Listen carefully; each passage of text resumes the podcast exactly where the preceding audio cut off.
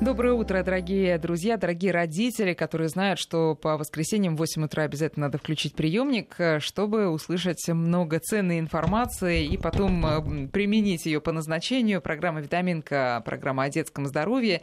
И сегодня у нас такая, знаете, очень родийная тема про речь. Может быть, кто-то из ваших э, детей собирается стать журналистом, может быть, даже радиожурналистом. Вот вам тоже очень полезно. Да вообще и всем неплохо послушать эту программу. Будем говорить мы про про ошибки в детской речи, устной и письменной, но такие серьезные ошибки, которые граничат с диагнозом. Ну, по крайней мере, в других странах это считается серьезным заболеванием. В нашей стране официально нет, но неофициально родители, которые с этим сталкиваются, они знают, что это очень даже серьезные проблемы. Дисграфия, дислексия, дизартрия, вот эти вот все страшные слова мы сейчас будем расшифровывать, и главное пытаться выяснить, что же с этими проблемами делать. У нас в гостях сегодня Наталья Шмагина, нейролингвист специализированного логопедического центра Детской академии речи. Наталья, доброе утро. Здравствуйте. И Ирина Праведникова, руководитель нейропсихологического центра Family. Ирина, доброе утро. Доброе утро. А, сразу скажу, что несколько поводов есть к этому разговору, помимо тех, которые каждый день родителям жизнь преподносят. И а, один из них — это замечательная статья в журнале «Огонек» под названием «Не учеба, а расстройство». Вот я ее прочитала. Очень много полезного полезного, в том числе для меня тоже, как для мамы, я оттуда почерпнула. А, ну, давайте сначала с терминами э, разбираться. Расскажите, пожалуйста, вот не знаю, кто Ирина или Наталья, что это такое? Дисграфия, дислексия, дизартрия, там еще есть целый список схожих проблем. Поясните нам, пожалуйста. Э, дисграфия, дизалексия, на самом деле, да, это действительно очень серьезные диагнозы это уже идет нарушение. Как правило, сейчас э, термины дисграфия и дислексия стали довольно обывательскими и подразумевают, в принципе, если мы рассматриваем детей норму, в принципе, те или иные ошибки на письме и в чтении. Угу. Ошибки ну, могут Ну, естественно, носить... дисграфия на письме, дислексия в чтении. Так, да, все верно. Как правило, они все-таки сопутствуют друг другу, потому что устная и письменная речь, в принципе, не, раз... не разрывны друг с другом. Э, что касается дисграфии, ошибки могут быть разного характера в зависимости от недоформирования той или иной зоны головного мозга. Страшно, конечно, звучит, но э, мозг у нас формируется какое-то время и созревает гетерохронно, то есть каждая зона головного мозга развивается э, не сразу, а постепенно. То есть какая-то зона в одно время, другая зона в другое время. И, соответственно, если какая-то зона недоформирована, это может сказываться, как ни странно, на письме угу. или в чтении. Угу. Но... Или в речи. Устной. Или в речи, в устной, да. Но здесь просто свалены в кучу все диагнозы. И дисграфия, и дислексия, и диспраксия, и дизартрия. Диспраксия это что?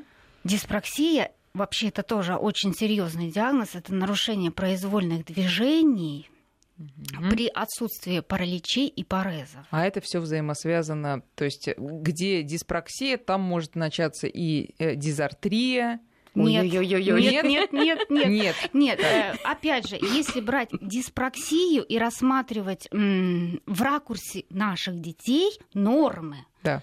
то, как правило, вот опять же, просто этот термин еще не стал модным, mm. и его не употребляют. Почему, почему я спрашиваю? Потому что я знаю, что у детей, например, с дизартрией, это когда неправильно говорят, ну, например, Каша друзья, во рту или каша во рту, или путают буквы в словах. Например, э, ребенок говорит не царевна, а царемна. А, это, прошу прощения так, за то, Наталья, что вас пожалуйста. перебиваю. Вы сейчас э, тоже сделали такой некий коктейль из двух абсолютно разных проблем. Поясняйте. А, поясню. Когда речь идет о том, что ребенок неправильно произносит фонемы, то нарушение может касаться э, расстройства фонематического слуха, то есть э, тот слух, который в отличие от обычного слуха дает нам возможность правильно именно правильно слышать фонемы родного языка. Либо, да, с такими вот э, проблемами двигательного характера, как вы понимаете сами, когда мы с вами разговариваем, наш артикуляционный аппарат двигается. По сути, это получается тот же моторный акт, как говорят профессионалы, да, тоже движение, что э, мы с вами делаем при угу. каких-то других действиях. Поэтому да, я при и спросила, не связана ли диспраксия и. Это. И это может быть э, проявлением и той проблемы, и другой. Но говорить о том, что, допустим, у любого дизартрика будут проблемы фонематического Конечно. слуха, и у любого ребенка с проблемой нет. фонематического но слуха бывает, дизар... что это объединяется. Очень редко, но бывает. Друзья, давайте мы э, напомним наши координаты прямого эфира. 5533 — это номер для ваших смс-сообщений. Вначале не забывайте писать слово «Вести», а потом все ваш вопрос. И 903 170 6363 — это наш WhatsApp и Viber. Пожалуйста, пишите вопросы и туда. А, давайте сразу успокоим, я надеюсь, успокоим э, родителей, чьи дети только начали говорить и, естественно, произносят очень много слов неправильно. Это же норма, которая в какой-то момент же, должна пройти. Э, все верно, все верно. Если ребенок в три года вместо, вместо шапка говорит сяпка, это пока нормально. Ну, во-первых, просто потому, что он не выговаривает ша, а не Всё потому, верно. что у него в голове что-то перемешалось. Всё верно. А, а, вот тут вот вопросы. Но опять да. же, оговорюсь, э, многие родители это пускают на самотек к пяти годам совершенно вот. да. точно все звуки должны у ребенка быть поставлены. Самым последним звуком по норме, что касается логопедии, ставится звук Р. То есть не пускать это на самотек, если в два года. К двум годам у ребенка должна быть сформирована фразовая речь, что родители очень многие упускают. В два года не говорит, в три года не говорит, ну ничего, завтра проснется и заговорит. Угу. На самом деле нет, не стоит это пускать на самотек. К пяти годам ребенок должен говорить. То есть вопрос от э, Дианы, если сыну три года и вместо звука, например, К он произносит Т, то есть э, вместо какой, татой, вместо Г, Д, вместо гуси, дуси, да. а, и, вместо Х, С, хочу, сочу, угу. а, то в три года это пока нормально. Да, в три года это физиологическая норма, угу. и, в общем, пугаться и бояться не стоит, нужно просто помогать ребенку произносить это правильно. Если то же это будет, его. да, просто поправлять, а, причем не, не только поправлять, но и по мере возможности показывать э, артикуляционную позу.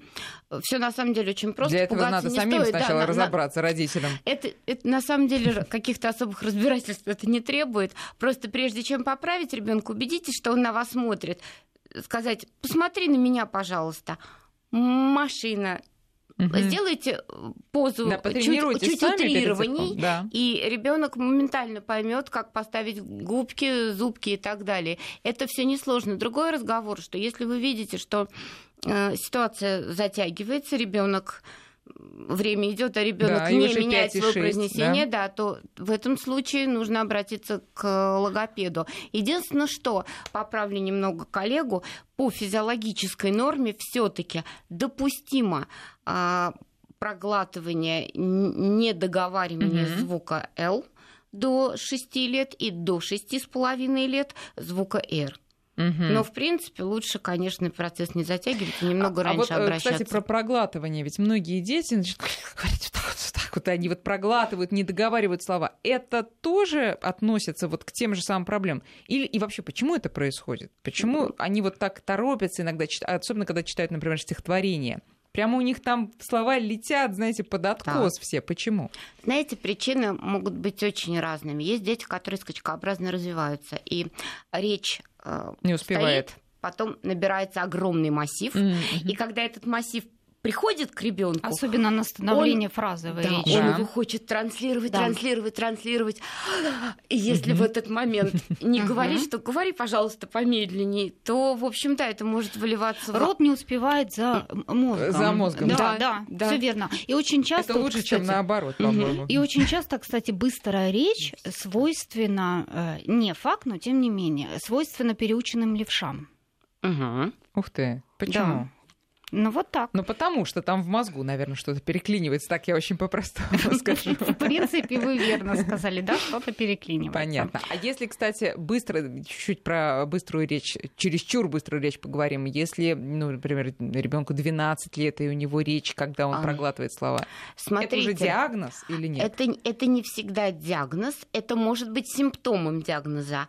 А, очень часто это может быть либо невротическая реакция, то есть признаками невроза, а, речь идет вот об этом, либо это симптом э, так называемого СДВГ, то есть синдром двигательного гипервозбуждения, гиперактивности, да. гиперактивности, совершенно верно.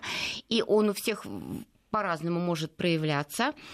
И дети, э, с которыми работали и с которыми занимались, у них очень неплохая в итоге может быть регуляторная система сформирована, но выход этой гипервозбудимости где-то должен быть. Mm-hmm. Это mm-hmm. выход на быструю речь. Понятно. Это Либо, очень часто кстати, бывает. при несформированности заднелобных отделов, премоторной область, области, нам, чтобы переключиться с буквы на букву, со слога на слог, даже в устной речи, со слова на слово, с предложения на предложение, нужно быстро переключиться переключение, вот это вот быстрое переключение, если вот эта область слабая, премоторная, это какая? то ребенок э, Где при, она находится? Э, задний лоб. То есть есть лоб передний и сразу за ним.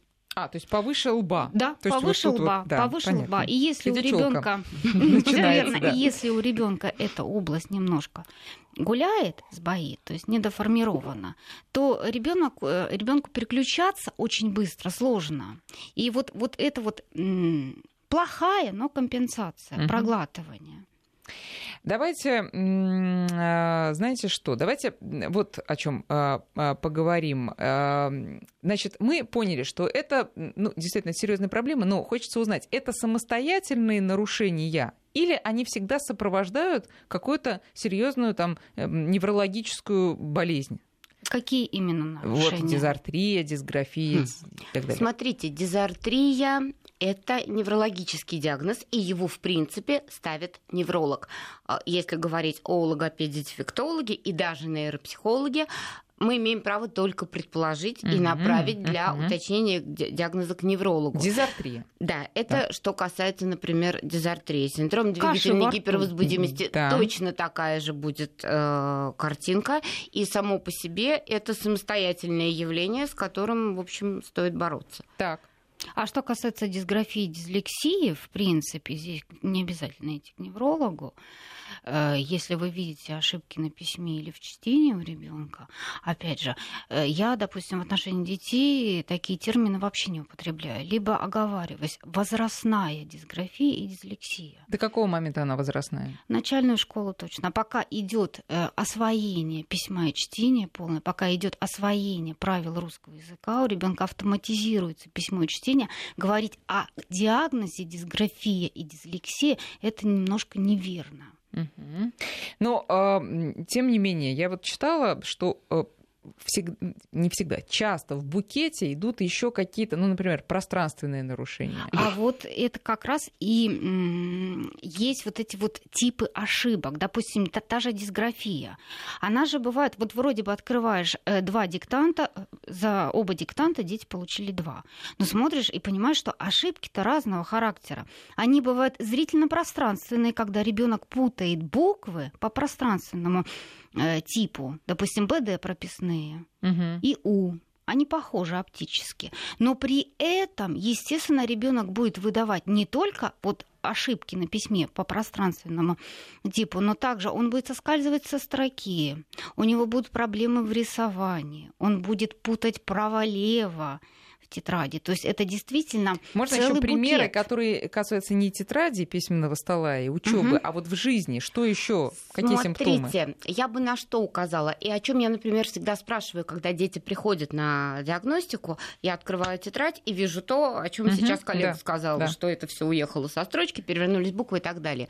Первое, что я спрашиваю, как долго и как трудно ребенок во-первых, запоминал буквы, когда обучали uh-huh. чтению, потому что пространственные нарушения, нарушения пространственного восприятия, они ведут к тому, что ребенок образы буквы, да, рисунок букв, то, что мы называем графемой, запоминает достаточно долго. Это один момент. Второй момент.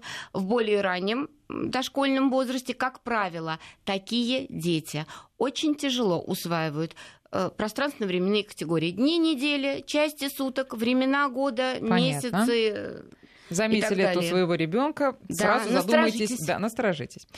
А, есть мнение, и если вы читали эту статью в «Огоньке», то тоже э, это знаете, да и по своей, естественно, практике тоже, что дисграфия, дислексия и вообще в больше, более широком смысле неспособность к обучению – это вот, мол, бич 21 века. А, ну, есть статистика США и Великобритании, дисграфию выявляют у 17% детей. Писала нам учительница российской школы о том, что в классе из 20 человек у одного-двух всегда вот такие проблемы есть. Действительно ли раньше было по-другому или нет? Как вы думаете? Знаете, я думаю, что и да, и нет. Сейчас поясню.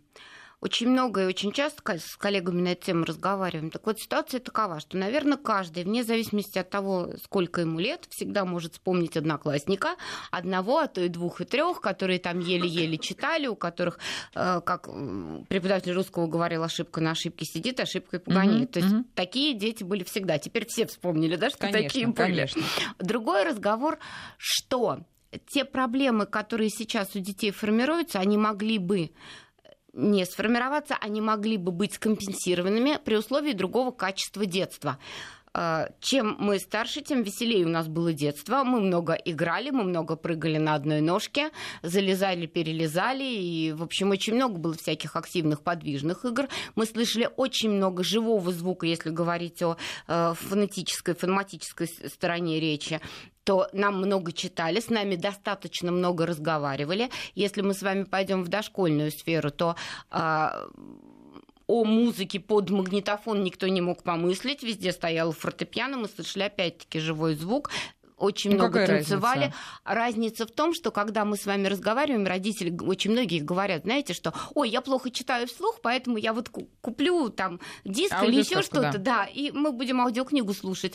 Увы и ах, при том, что ребенку интересно, речь сама по себе, шаблоны речи, то, что мы называем речевыми шаблонами, то есть умение правильно словоизменять, умение правильно акцентировать, умение правильно дышать, распределять свое речевое дыхание, возможно, э, научение этому возможно только на живой речи, то есть живым носителем языка. Аудионоситель для этой э, задачи ребенку совершенно не годится. Сейчас очень много заменено аудионосителем. Такая же ситуация в играх дети играют на плоскости. То есть, вот, вот это важно, про Опять игры. Же, что касается да, школы, Ирина. что касается в школы, я даже вспоминаю собственное детство, мы же сами себя развивали. Элементарно морской бой, игра в танчики, это вот, пожалуйста, вам игры на развитие пространственного восприятия. Ну, сейчас, сейчас в этом смысле компьютерные тоже, там, ну, неправда. Я уверена, что есть пространство, но оно действительно такое плоскостное в формате... Опять же, оговорюсь, а, вот смотрите, чтобы э, пространство было на достойном уровне у ребенка,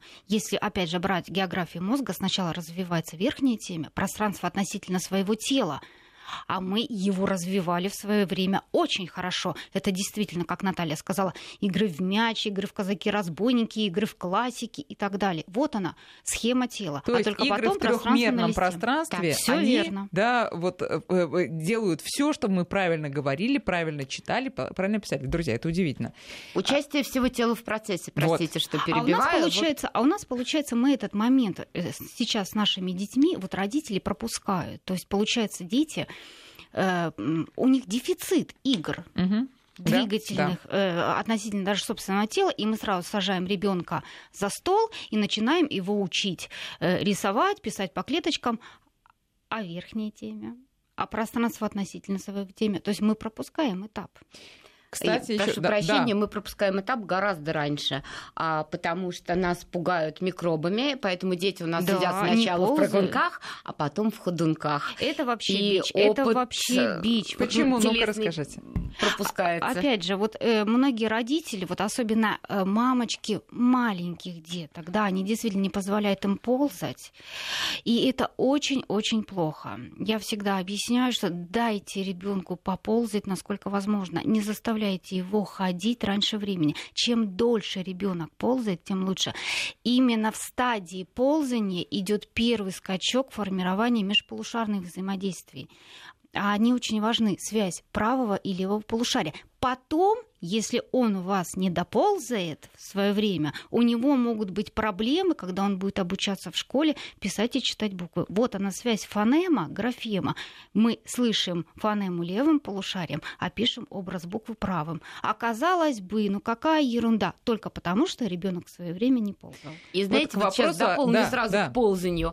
А Дальше происходит очень смешная вещь. 4,5-5 лет. Организмы детей очень чувствительные. В 4,5-5 лет, если вы зайдете в любую де- группу детского сада, они все играют в ползучие игры. Они все кошечки, Конечно, собачки. они на, на полу, да. А дальше происходит страшная штука. Дальше есть воспитатель, который говорит, А, Встань. протираем колготки. Да. Б, взрослые люди так себя не, не ведут. Да. И тут ему второй раз перекрывают возможность компенсироваться. А, в общем, в результате мы с вами имеем вот такую тему в беседы. Этом смысле, кстати, я вспоминаю, что э, когда я была маленькая, ну, игра на полу, это казалось чем-то очень странным, неправильным, неприличным. Но приехала к нам наши, наши друзья из Америки, а девочке мне там было лет 10, ей, может быть, лет 8. И первое, что она сделала, это взяла все игрушки со стола и переложила их на пол. Я подумала, что ты делаешь, там нет ковра, там паркет, там занозы, там вообще не очень как бы, э, чисто. Она была удивлена, как можно играть в каком-то, да, на каком-то другом этаже, только на полу. Теперь, что касается раннего развития. И вот э, стремление не только сначала поднять детей, чтобы они не ползали, но и, конечно, уже года в два их научить читать и писать. Значит, как я читала, это и, и, и специалисты мне другие говорили, что э, это все ведет к э, нарушению того же самого пространственно-временного восприятия. Почему это происходит? И, и потом в школе начинаются, опять же, проблемы с чтением, с письмом и так далее. Почему? Знаете, я бы даже не стала говорить о таких каких-то там глобальных нарушениях пространственного временного восприятия и всего прочего.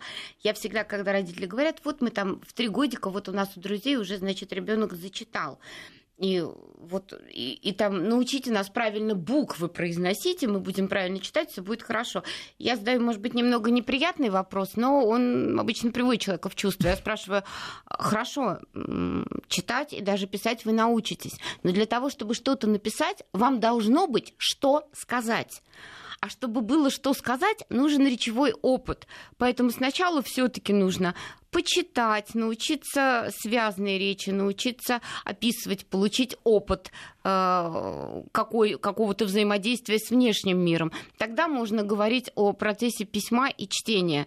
Мы все разговариваем, но все по-разному, и наша речь очень по-разному наполнена. И вот, кстати, вот э, к слову Натальи, к слову Натальи, угу. многие родители совершают глобальную ошибку по незнанию. Они учат ребенка читать, но при этом не учат писать. Это очень-очень плохо. Если вы, дорогие родители, решили научить своего ребенка читать, пишите. Если вы читаете эту букву А, тут же сели и написали я прошу прощения, даже не написали, а напечатали. Письменный-то образец э, рановато, графомоторные навыки Нет, не особо зрелые. Напечат... Родители просто, написали, просто очень многие родители да. воспринимают написать это как именно писать. Угу. Нет, особенно это касается левшей. Нет, да, да, особенно это касается Слепили из пластилина ее, пописали, попечатали, букву, да. сложили из палочек. Обязательно. Лучше в трех модальностях. На слух, зрительно, тактильно. Друзья, много вопросов. Э, ну, давайте, может быть, начнем вот с такого. А, прочитаю, а потом будут новости. У меня, э, э, у моей дочки, пишет Марина, не дислексия, а гиперлексия. Это когда сначала учится читать, а потом говорить, но вот как вы это прокомментируете? Это действительно гиперлексия? Нет, удивились наши гости. Ну, тогда э, вот тут вот, э, значит, расшифровка идет. Когда дочке было два года, она давно знала буквы. А, а, значит, э, ну, в общем, буквы знала, но говорить не... То есть и указывала, например, мама пишет там носорог, показывает там несколько картинок. Дочка выбирает правильную картинку, но произносить она их не могла. А, Это я, вот я, подарок я, от раннего развития, о котором вот, мы да, только что говорили. Скорее всего, источником послужили пресловутые карточки Глена Домана, Ой, которые да, да, были разработаны. За... Сказать. Мы не то, что их не вещь. любим, они плодят псевдоаутистов, эти карточки. Согласна. Так, подождите, сейчас новости мы переварим, а потом продолжим. Продолжаем разговор. Сегодня наши темы дислексия, дизартрия, дисграфия. А наши координаты 5533 для ваших смс и 903 176 363 это наш WhatsApp. А, друзья, напоминаю, что в гостях у нас сегодня Наталья Шмагина, нейролингвист специализированного логопедического центра Детской академии речи, и а, Ирина Праведникова, руководитель нейропсихологического центра Family.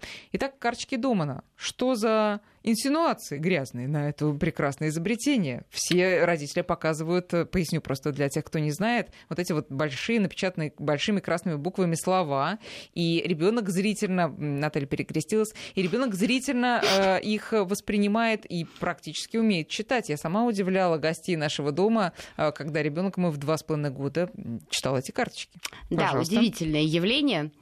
А, а теперь маленький такой экскурс в обычные навыки. Что вы называете чтением? Складывание из букв Механическое. Слова. Да, оно формируется, дети запоминают целыми словами, есть определенные расстройства, в том числе расстройства аутистического спектра, для которых, собственно говоря, разрабатывались карточки Домана. Ребенок запоминает слова образами. Да. И это не чтение, это Здесь ну, механический идет процесс. очень большая нагрузка на субдоминантные полушария, если мы говорим про э, детей правшат. То есть идет запоминание за счет правого полушария, за счет образа.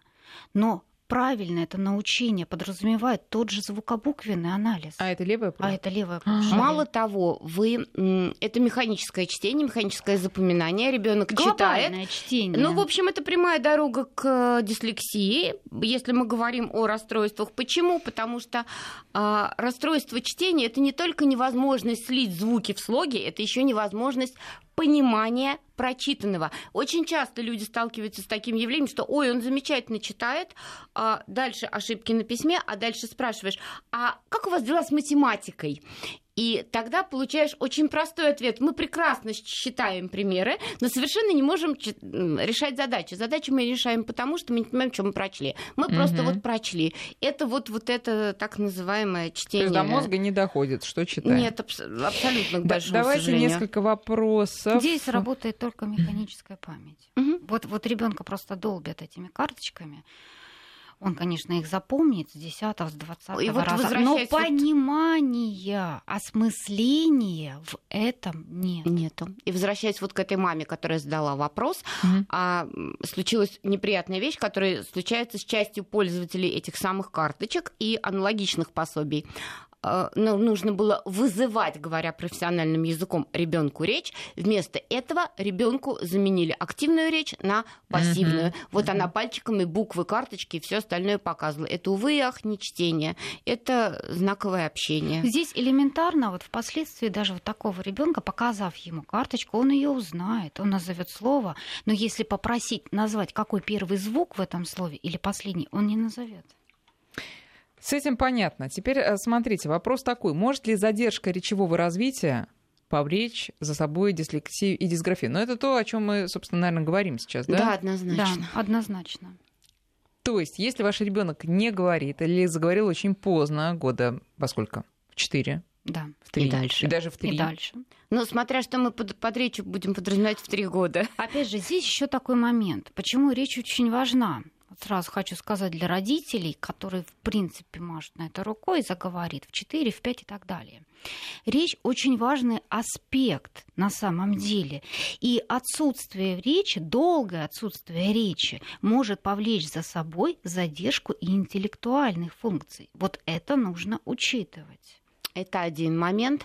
А, и второй момент. Родители очень часто говорят, что ой, вот он при этом выполняет замечательно там любые логические задачи, мыча показывая пальцем. Да, такие чудеса тоже случаются.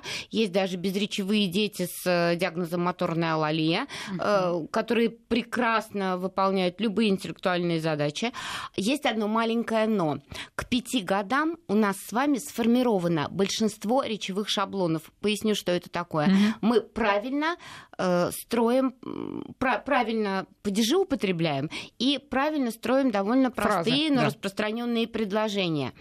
Если ребенок к четырем только начинает говорить, то практика слова изменения и слова образования, она откатывается дальше. И говорить угу. о том, что пятилетний ребенок скажет, что из моркови сок морковный, одно угу. дерево, а когда их много, то деревья, вы понимаете, что это будет значительно но, позже. Но, тем не менее, если он это уже начал делать, если он начал говорить, то есть шанс, что он там к каким-то годам, не знаю, к шести доберет вот все то, о чем вы говорите. Да, при условии, что вы ему окажете посильную помощь. Посильную Без помощь. этого, к сожалению... Чуть назад вернемся. Мы понимаем, что про... Э, э, источники этих проблем, они кроются не только в том, что мамы у нас стали рано уходить на работу и не разговаривать с своими детьми, не только в том, что мы играем в компьютерные игры и не играем в казаков-разбойников, но и в том, что перинатальная медицина у нас ушла, слава богу, далеко вперед, детей спасают, даже очень недоношенных, но, естественно, это сопряжено с проблемами, прежде всего, проблемами с головным мозгом, с поражениями головного мозга.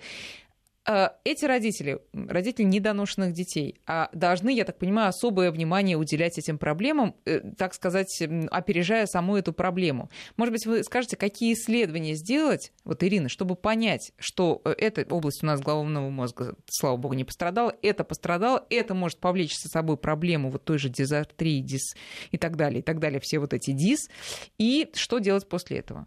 когда мы это выявили? Опять же, мы же сейчас говорим про речь. Вот как я уже говорилась, ребенок к году должен говорить слова, к двум годам должен говорить фразы. Если ребенок не говорит даже к двум с половиной годам фразовой речью, это уже повод обратиться к специалисту. Какому? Нейропсихологу, либо неврологу. То есть не логопеду? А, значит, я немного дополню. Я бы сказала, что и нейропсихолог, и невролог если говорить о недоношенных, допустим, mm-hmm. детях, или говорить о детях э, при появлении на свет которых при рождении возникали какие-то трудности, там гипоксия внутриутробная или в процессе рождения и так далее. Мы сейчас не будем в это углубляться. А, но факт остается фактом. Если какие-то проблемы медицинского характера сопровождали появление ребенка на свет, э, либо вынашивание ребенка, он, во-первых, должен находиться под наблюдением невролога, безусловно. Во-вторых, да, раннее обращение к нейропсихологу и к логопеду в равной степени степени может э, помочь. Как правило, квалифицированный хороший логопед сейчас знает о существовании нейропсихолога, uh-huh. и если он увидит э, какие-то признаки того, что необходимо обращение к этому специалисту, то да, точно так же, как нейропсихолог вам скажет, что покажитесь, пожалуйста, логопеду, да, если есть необходимость. Но невролог и нейропсихолог... Но невролог должен обязательно в этом участвовать. Хорошо, они отправят на какое-то обследование, на МРТ, например? Конечно, на ЭЭГ. конечно. Очень часто к нам обращаются дети с теми и иными проблемами, и если мы понимаем, что даже с помощью нейропсихологической коррекции, допустим, ребенок пришел, у него мы подозреваем диагноз СДВГ, гиперактивность при э, всей своей работе мы не сможем его вытащить на 100% угу. без сопровождения. Без медицинского сопровождения. Конечно, мы отправляем на дополнительные э, обследования. Да, значит, Единственное, да. что я прошу прощения, да, ремарка небольшая если, если речь идет о неговорящих и плохо говорящих детях, а, старайтесь, по крайней мере, выбирать не просто неврологов, а речевых неврологов. Совершенно О, есть такая специализация. И еще вот хочу оговориться, очень часто мы слышим от мамочек, а, которые привели своего ребенка к нам на, при... на, на прием, э, ребенку 4 года он не говорит или 3 года он не говорит и мы задаем вопрос, а вы обращались куда-то? И очень часто слышим, да, конечно, я обращалась, когда ему было два года или около двух, я его протащила по всем врачам, в том числе и невролог, и он махнул рукой и сказал, мамочка, успокойтесь, у вас все хорошо, он заговорит. Угу. А потом мамочка приводит в три года или в четыре года, опять же, к неврологу. Он разводит руками, руками мамаша. А где, а же, где же вы раньше были? были? Да, все понятно. То есть это проблема, которая требует да, такого есть, э, неусыпного контроля. Обязательно. Смотрите, Анюта спрашивает, 13 лет ребенку, соматически здоров, а в родах была небольшая гипоксия, до 7 лет ставили дизартрию, понимал mm-hmm. все хорошо, а вот со звуками не клеилось. В остальном развитие по возрасту. Сейчас отдельные слова никак не произносят правильно, как бы не бились, например, компьютер. Угу. Еще а, было где-то сообщение о том, что вот слово наволочка сейчас не, не, не, не, не найду. В общем, э, э, ребенку уже 15 лет, Uh, нет, не, не нахожу я. В общем, 15 лет ребенку все нормально, но есть одно слово, которое не дается, там типа наволочка как-то неправильно произносится. Что с этим делать? Знаете, если речь идет об одном слове, то, в общем-то, ничего страшного Скорее в этом, всего, в этом нет. сложился стереотип, вот да, этот речевой неправильно. Держится. Да, и он держится. Знаете, если Но выбить очень, его очень, можно из головы? Можно, можно. Конечно. Есть очень простое упражнение. А, главное задействовать э, как бы все анализаторы одновременно. Да, можно помочь ребенку. Упражнение очень простое. Вы берете лист бумаги формата А4 и на нем пишете это слово по слогам и соединяете его с числительным. То есть у вас листочек выглядит так. Первая строчка, допустим, одна наволочка. Прям пишите по слогам. Угу. Дальше 2, 3, 4, да. 5, до 8, до 10. И, в общем, ребенок просто глядя на этот листочек, а потом без листочка, э, склоняет эти несчастные наволочки. Он их угу, считает. Одна угу. наволочка, две наволочки, Понятно. три наволочки. Э, с То течением, с, комби... да, через с компьютером. Да, через какое-то время стереотип как бы станет опять же, на место. Можно, и... можно э, попробовать прям посадить вот э, ребенка, опять же, с помощью двигательного стереотипа. То есть он идет и в процессе ходьбы, хлопая по слогу наволочка. Вот когда он пройдет раз 10, при хлопая условии... себе и тысяч, деля на слоги. 10 тысяч, когда он пройдет раз, то может быть, ну может быть поскорее. Тоже хороший вариант, а, а, но да, сопряжен с некоторыми трудностями. С какими? Эм, если мы с вами говорим о ребенке, у, у которого нет никаких проблем в плане речи, построения речевого ритма, да, то да, вариант с э, прохлопыванием угу. будет прекрасен. Если же есть проблемы с речевым ритмом, речевым дыханием, то вариант прохлопывания может усугубить ситуацию и сделать ее угу, затруднительный, так, да. Понятно. А, друзья, сейчас мы прерываемся на прогноз погоды, а потом, а обязательно продолжим. 5533 смс 903 170 6363 наш WhatsApp и Viber. Пожалуйста, пишите свои вопросы. Последняя часть нашей программы начинается. И, вы знаете, э, очень интересная отдельная тема, как вести себя родителям. Когда он слышит, родитель, мама или папа, что ребенок э, произносит что-то неправильно, ну, во-первых, э, если особенно ребенок уже школьник, это такое чувство неловкости, стыда. Мой ребенок какой-то вот тупой, так мягко говоря. И начинаешь сердиться, и начинаешь раздраженно очень часто его поправлять. Я так догадываюсь, что ребенку только хуже, естественно, от этого, и проблема только усугубляется. А, ну, то, что это банальная истина, что надо спокойно с ребенком это прорабатывать. Но если ребенок неправильно произносит слово, надо ли это слово неправильно произносить и говорить, например, не там а, много, а много. Или вообще неправильный вариант взрослый даже не должен произносить? А, значит, смотрите, во-первых, да, неправильный вариант взрослый не должен транслировать, но я бы хотела вернуться к тому, с чего вот вы начали mm-hmm. сейчас, про то, что родитель стесняется, и это да. отражается на ребенке, все остальное прочее.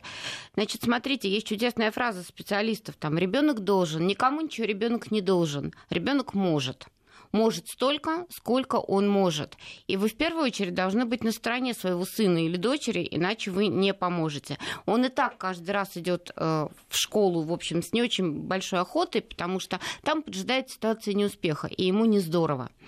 И если вы будете вставать в позицию, что мне ты тоже должен правильно писать, правильно говорить и правильно читать, то, в общем, желание-то от этого у ребенка не вырастет, а уменьшится. Поэтому в первую очередь, помимо обращения к специалистам, нужно начать с обращения к себе и немножко подумать о том, как вашему ребенку не здорово.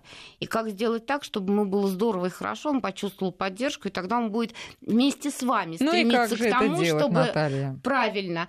Знаете, поменьше критики на самом деле. Вот просто поменьше критики. Вы можете спокойно сказать, что вот сказал много, посмотри на меня, давай вместе. Много. Угу. Без криков и воплей.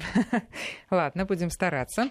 А, теперь смотрите, ну, родители, возможно, я допускаю, возьмут себя в руки. Но в школе а, вот прежде чем давать советы учителям, а это, наверное, не менее важно, чем родителям. Давайте э, представим себе, что чувствует этот ребенок. Э, мне написали несколько уже взрослых э, э, девушек и мам, которые пишут, что у меня, да, дисграфия, у меня дизартрия.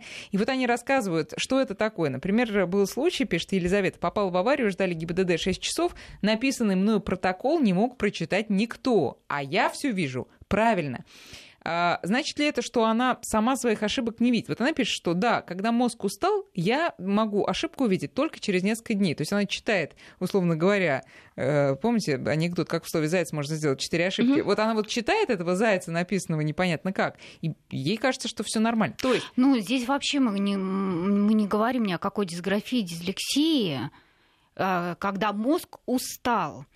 За работоспособность у нас отвечают подкорковые структуры, и мозг устать может ситуативно у всех и наделать ошибок. Конечно, конечно. Но вы представьте, вы отработали 10 часов, я пришли домой не и то, вас что представьте, писать. а это со мной и происходит. Я просто порой понимаю, что я очень устала и пишу чё- Да, И да. это нормально. То есть ситуативно, в принципе, работоспособность Так, может снижаться. Так.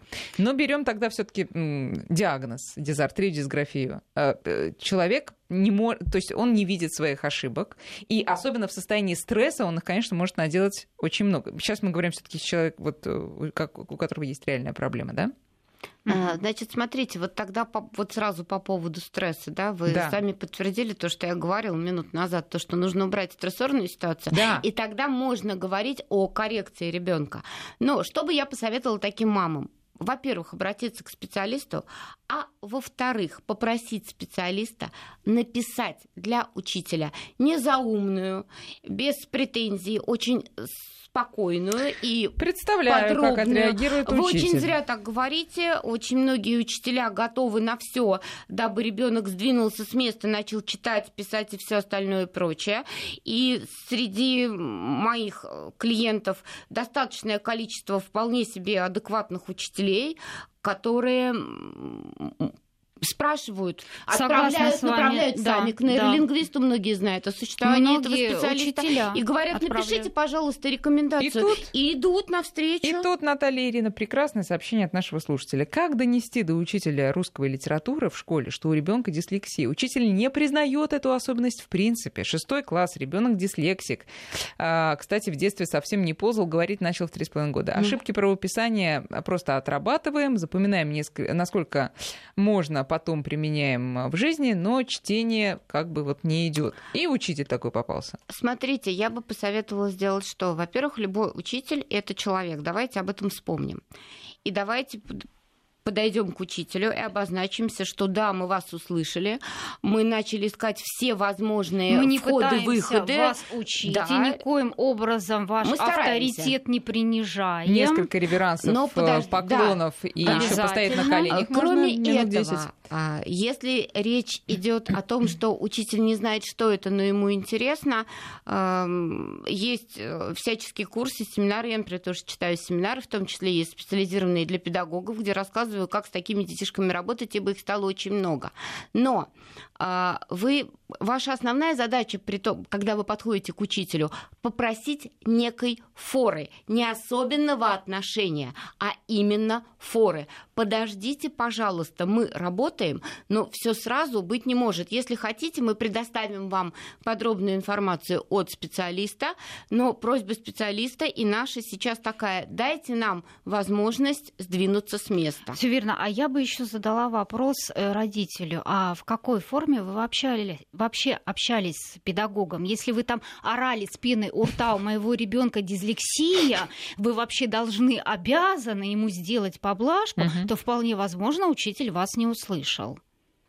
Ну, А э, если вы да. придете с заключением нейропсихолога, с какой-то справкой от невролога и мягко скажете, не могли бы вы, уважаемая Марья Ивановна, Мгм. вот посмотреть, пожалуйста, заключение. Понятно. Это одно. Второе, если Да. Марья Ивановна не может. Сейчас существует ПМПК, на который вы идете с этими чудесными Комиссия, заключениями, педик- да, да, психолого-медико-педагогическая да, да, комиссия. да, да. И она а, расписывает сама очень подробно а, все необходимые для реабилитации ребенка условия, ибо все-таки у нас уже инклюзия есть, она шагает хоть в каком-то странном виде, но шагает из школы в школу, и тогда школа, ну просто извините, будет обязана соблюсти те рекомендации, верно, которые кстати, дала особенно, ПМПК. особенно а, оговорюсь, очень часто к нам обращаются родители девятиклассников и просят провести нейропсихологическую диагностику и дать заключение или, может быть, по ходу занятий. Вот не так давно у нас был ребенок, чтобы им дали поблажку, и ее действительно дают. Школа идет на Мгм. уступки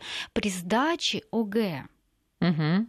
Потому что на самом деле... Ну, мы, мы же читали, мы же читали, что в других, некоторых других странах, в тех же штатах, вообще пишут на тетрадке, ставят значок, что у ребенка там дисграфия, и относитесь к этому с пониманием и снисходительно, да. А тут э, беспокоятся вот женщины, у которых тоже такие проблемы, уже взрослые, не передаются ли по наследству это? Может такой момент э, существовать. И у нас был такой ребенок, мама была дислексик, дислексик и угу. дисграфик, да. Но тем не менее, опять же, просто нужно понимать, что дисграфия, дислексия э, то, о чем мы говорим, это все-таки возрастная. По большей части возрастная дисграфия, дислексия это, они истинная. Потому что за свой опыт 14 э, лет практики в нейропсихологии я видела всего лишь два раза истинную дисграфию и дислексию. По наследству это может передаваться. Истинная, это которую вы имеете в виду по наследству? и по наследству, и та, которая действительно трудно исправима. Uh-huh, uh-huh. Нужно понимать, что дислексики и дисграфики истинные, они отстают от нормы на два года. Это может передаваться по наследству, но тем не менее э, этому ребенку мы очень качественно помогли. Я единственное, что убрали. чтобы не пугать родителей, да, поясню немножечко, что это не ген дислексии, дисграфии. Да, да, да. Это, это, это, не, это не просто предпосылка, это склонность, предпосылка. которая при определенных обстоятельствах доформировывает или не доформировывает вот это самое нарушение. То есть вот не родился То маленький на, дислексик. На 100% да. это быть не может, не может. Что если мама А это дает нам надежду на то, что все таки все можно исправить. Да. Ну, да. конечно, чем раньше, тем лучше, но какой-нибудь э, обнадеживающий пример, что типа, вот вы сказали, в девятом классе пришел, но правда вы, я не знаю, исправили или нет? Э, последний наш дисграфик и дислексика, о, они пришли к нам, когда ребенок учился в седьмом классе. Вот в этом возрасте уже можно говорить о дисграфии угу. и дислексии. Повторяю, не в начальной школе, а э, именно класс седьмой, восьмой. Друзья, мы должны заканчивать. Спасибо Смотрите. вам огромное и всем успехов. Спасибо. В следующий раз продолжим.